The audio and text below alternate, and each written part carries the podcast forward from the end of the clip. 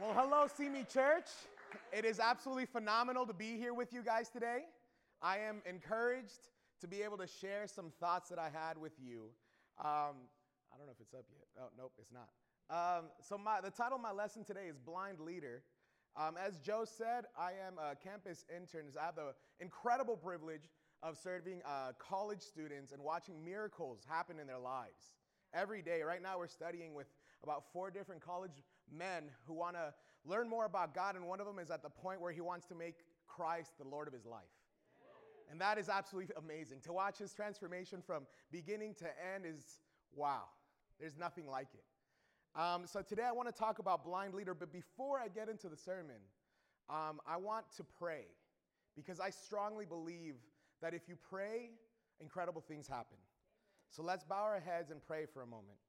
Uh, Lord God Almighty, King of our hearts, our souls, our minds, and our strength, I pray, Lord, that we can feel your presence here today, that we can see it in your scriptures, that you can utilize me as a vessel.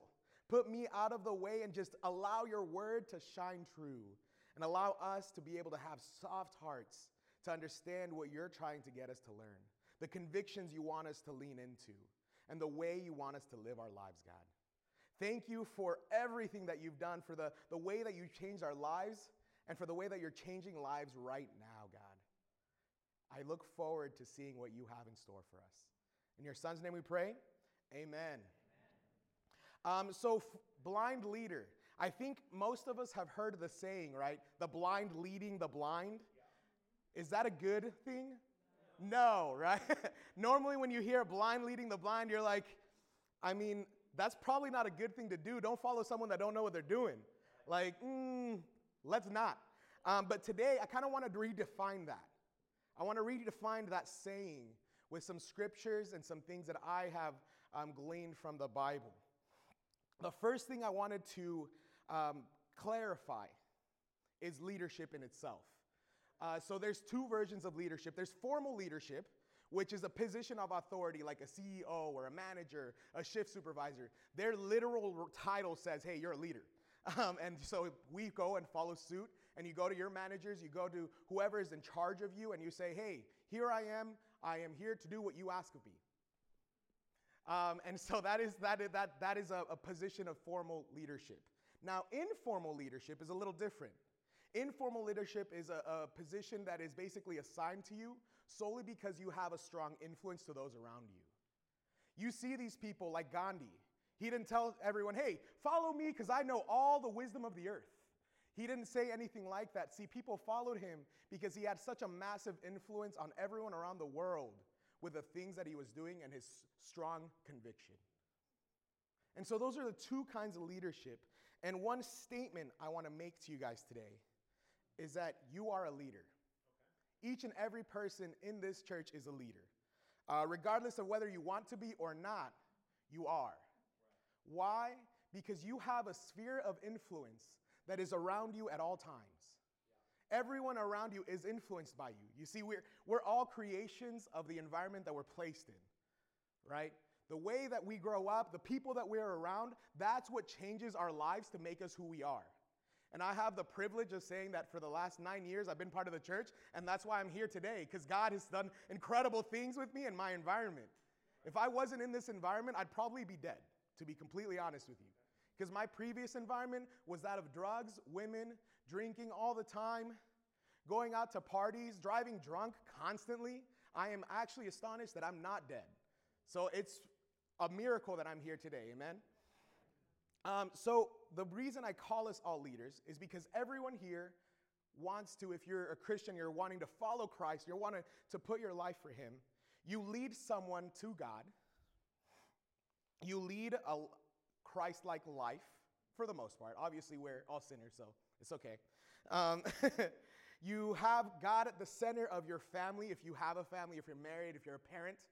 You try to place God at the center of it, so you lead your family and you have something of value to offer everyone around you. And that value is something I want to talk about. Um, 1 Corinthians in chapter 4, I have it right up here. It reads, This then is how you ought to regard us as servants of Christ and as those entrusted with the mysteries God has revealed. I love this scripture. It's really short. I love that part. Um, and I also love that phrase the mysteries God has revealed. See, it's not a mystery to everyone. That's a, a, thing that's been revealed to those that have decided to make Christ the Lord of their lives. It's not a mystery that we're like, I will never find it. Where is it? Where's Waldo? Um, you know, it, it's not one of those things where you have to search intently for it. It's a very basic mystery that you can find out if you just search just a little bit. If you just reach out your hand and try to know who He is. Um, that value that I was speaking about earlier, that is the mystery of God. The value that each and every one of us carries, that is a mystery of God. Your sphere of influence is part of the mystery of God. Your ability to be here today, to say, hey, I'm here wanting to know more about Christ, that is part of the mystery of God. And isn't that incredible? Isn't that unbelievable, almost unreal to think about? And then it also says that we've been entrusted. We have been entrusted as leaders to take this message, this mystery that has been revealed to us, to those around us. We have been entrusted to lead, not to sit back and say, I don't want to do anything. I'm too scared. It's too much. My schedule, it is full, right? My kids are too much. My marriage is too much. This situation is way too much. Whatever it is, that is never true. Because you have a mystery, you have a value. I want to continue to, um, to talk about this mystery, and uh, there's a scripture in John chapter 17, sorry, John chapter 17 and verse 20 that I think puts it pretty eloquently. Um, it's almost like poetry, in my opinion. Um, and it reads Jesus prayed to God the Father. My prayer is not for the disciples alone. I pray also for those who will believe in me through their message, that all of them may be one, Father. Just as you are in me and I am in you, may they also be in us, so that the world may believe that you have sent me. I have given them the glory that you gave me, that they may be, that they may be uh, one as we are one. I and them and you and me, so that they may be brought to complete unity. Then the world will know that you sent me and have loved them, even as you have loved me. For those of you that are parents, think about how you loved your firstborn child. That moment that they came out of the womb and you looked at them and you said, Wow. That moment where you deeply fell in love with them. That is how Christ was loved. That is how God loved Jesus. And that's how God loves you. Each and every one of us are his firstborn child. Each and every one of us have the opportunity to be loved beyond measure, beyond what we deserve by God. We don't deserve to be loved the way He is. He loves. And yet, here we are. And so, we're called to this standard to take this message and say, hey, everyone, here's the mystery. Look at me because I have incredible value. Look at this influence I want to make. Look at this treasure, this gold. Look at this incredibly precious gem that I have to offer for you. Look, I want this for you. I want something greater for you. this is the message that we bring to those who will believe. So that they can be united with the Lamb of God, with the Lord Almighty. And this unity drives the understanding of the love that God has for them. This is the reason that we are here today. in order to be able to reunite the lost children with the Father. Um, there's a, a, going back to that first scripture in 1 Corinthians chapter 4, there's a very important word here. That word is servant. Um, see, the normal word that's normally used for the word servant is doulos, uh, which basically just means slave.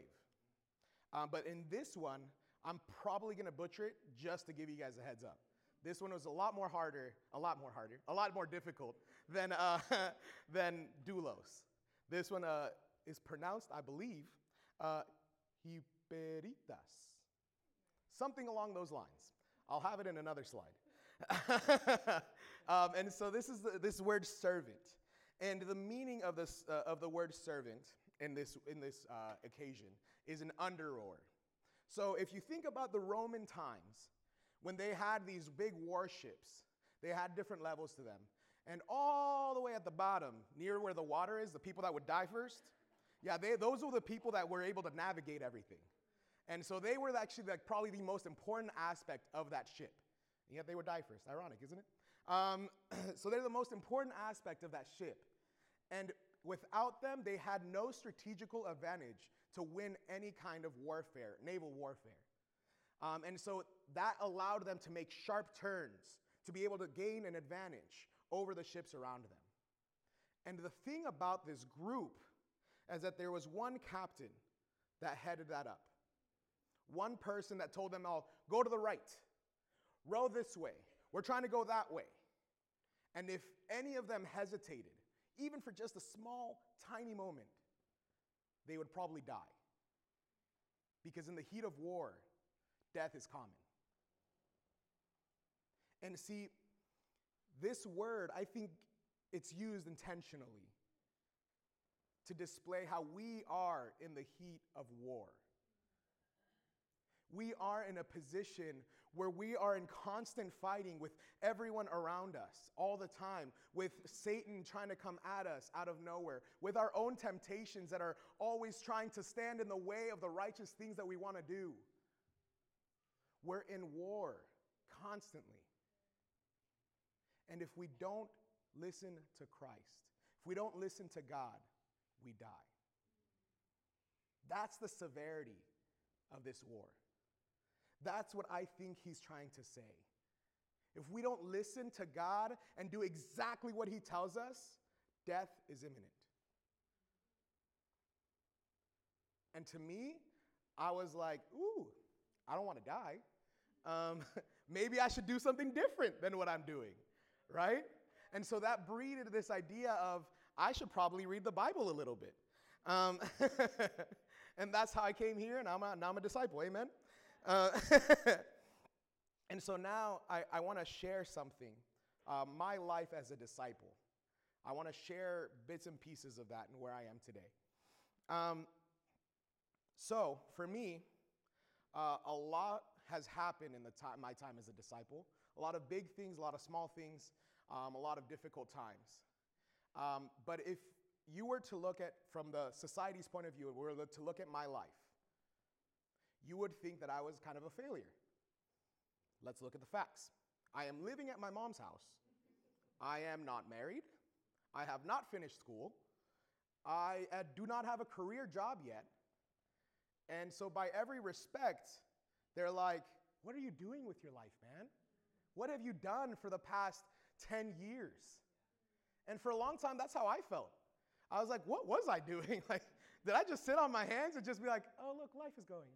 Uh, you know, like, was I just watching a movie or something? Like, what happened? Right? And then recently, which is what encouraged me to start thinking about this lesson, I was thinking more about what I was doing, what was happening. And it, it brought me to this. Um, I don't think I wrote the scripture. My bad. Uh, wow. Oh, no, I did. Oh, amen. Um, so it reads For the message of the cross is foolishness to those who are perishing. But to us who are being saved, it is the power of God. For it is written, I will destroy the wisdom of the wise, the intelligence of the intelligent I will frustrate. Where is the wise person? Where is the teacher of the law? Where is the philosopher of this age? Has not God made foolish the wisdom of the world? For since in the wisdom of God, the world through its wisdom did not know him, God was pleased through the foolishness of what was preached, preached to those who believe. Click. who believed. Jews demand signs and Greeks look for wisdom. But we preach Christ crucified, a stumbling block to Jews and foolishness to Gentiles. But to those whom God has called, both Jews and Greeks, Christ, the power of God, the wisdom of God, for the foolishness of God is wiser than human wisdom, and the weakness of God is stronger than human strength. You see, in that time, I was helping men and women become disciples. In that time, I was focusing and trying my best to become a man and an offering to God. In that time, I was pursuing righteousness. And don't get me wrong, I have an, uh, an abundance of flaws. I could be here for like six years telling you about my flaws, right? So I did do a lot of things wrong. Don't get me wrong on that. But there were also a lot of things that happened in, to me that were out of my control that put me at a disadvantage in the eyes of society. And so I focused on what I could. I focused on the most important, which is building up my ability to be righteous in the eyes of God. That was my goal. And so, in my eyes, when I look at the life that I've lived as a disciple, when I look at that, I am proud. Because at every moment, at every turn, when I had opportunities to grow exponentially in the eyes of society, I decided to stay with God. I didn't pursue that because I said, if I do that, I know I'm not going to be a disciple. I'm not going to follow God if I try to go pursue football. I'm not going to try follow God if I try to pursue any kind of sport. I'm not going to follow God if I try to pursue a career that's going to take all my time and investment. I'm not going to follow God if I do anything else where, aside from where I'm at right now. God is the priority. And with that, faith is required. With that, we need more than what we see in front of us. And so, with that, I also want to share another story about this man named Tim Nab. It's a phenomenal name. Just kidding, it's not. Um, so, this guy was blind. He was born blind. They actually had to remove his eyes and put some glass eyes up in his little eye sockets. Um, and so he had glass eyes for basically his own, whole entire life. Um, and now, when you normally hear about blind people, the normal thing you think about is, oh, they're going to run into a wall because uh, they can't see. You know, that's generally what you think because they're blind. Uh, hence the saying, blind leading the blind. Um, so this man was kind of unique. He was, uh, he's a big forerunner for the blind community, actually, because uh, he's one of the few people that can live a completely normal life, go hiking in very dangerous areas. He knew how to ride a bike, actually and could write it like, oh, he wrote it to, to everywhere. In LA, he wrote it everywhere all the time. He actually was on the news for a while as basically a circus act uh, because he could ride his bike and he was blind. What he did was he would click, but he did it significantly faster than I can because I'm not blind, uh, so I don't need it. Um, but we can all actually do that. We can all click and understand our surroundings. So the way I understood it was because of his click, it goes out and he has a sphere, not literally this big, because that you can't do anything like that. But in essence, if there was a person in the middle, it'd be this big, right? Whereas for us with vision, we have a sphere like this big, right? And so he lived a phenomenal life because he had reactions to be able to live in this sphere. He lived his life like this and was able to trust that his sonar would help him out, right? And this got me to thinking what about God? How does that fit into play? And in a lot of ways, I think we're a lot like Tim Nab. We have a sphere this big, whereas God has a sphere this big. And so when we're living our life, you're blind. I don't know if you knew that, but let me tell you, you're blind. I am here to reveal the truth. And that is one of the mysteries. Um, so we are all blind when we live our lives. And without God, without the reliance on God, the King of our hearts, we have no ability to live a life. See, there's no purpose without Him. And that's why I labeled this lesson a blind leader. Because if you're not blind, if you don't accept that fact, you're never going to get anywhere spiritually. Because you're too prideful and arrogant to admit that God is significantly higher than you. And if that hurts, I'm sorry, but I'm also not. Um, so I want to I want to convince us today that we're blind and we need God to lead our lives in order to see the big picture. Because I didn't see this big picture of what was happening in my life until now, which is like nine years since I became a disciple. I didn't see the big picture of dating that incredible woman right there until probably like a year ago. Uh, no, a little more. Um, until like a couple, a couple years ago. Um, I had no idea. See, when I got baptized, I was like, I'm gonna be alone all my life. I, I'm, I'm gonna be lonesome. I should become a eunuch. um, you know? Like I was, I that's what I thought. I was in a place where I was like, what am I gonna do? Because I thought I was undeserving of love. I thought I don't, I can't, no one can do this for me. No one can love someone like me. And so because of that, I thought I deserve loneliness. And then God had a bigger vision than the blindness that I had. Amen. And each and every one of you, I'm sure if I talk to you, you have a story like that. You have a story where you realized, I'm kind of blind. And I need more. I need more understanding. So, this brings me to the, the last scripture I want to share. It's in Ephesians chapter 5, in verse 8. It, see, it reads For at one time you were darkness, but now you are light in the Lord. Walk as children of light. This is by far one of my favorite scriptures because this is truth and this is a command. We were all once darkness, not in darkness, but literal darkness. And then God revealed the mysteries that He had and said, Hey, here is life. So let us today, starting today, walk like the most righteous children of God that the world has ever seen.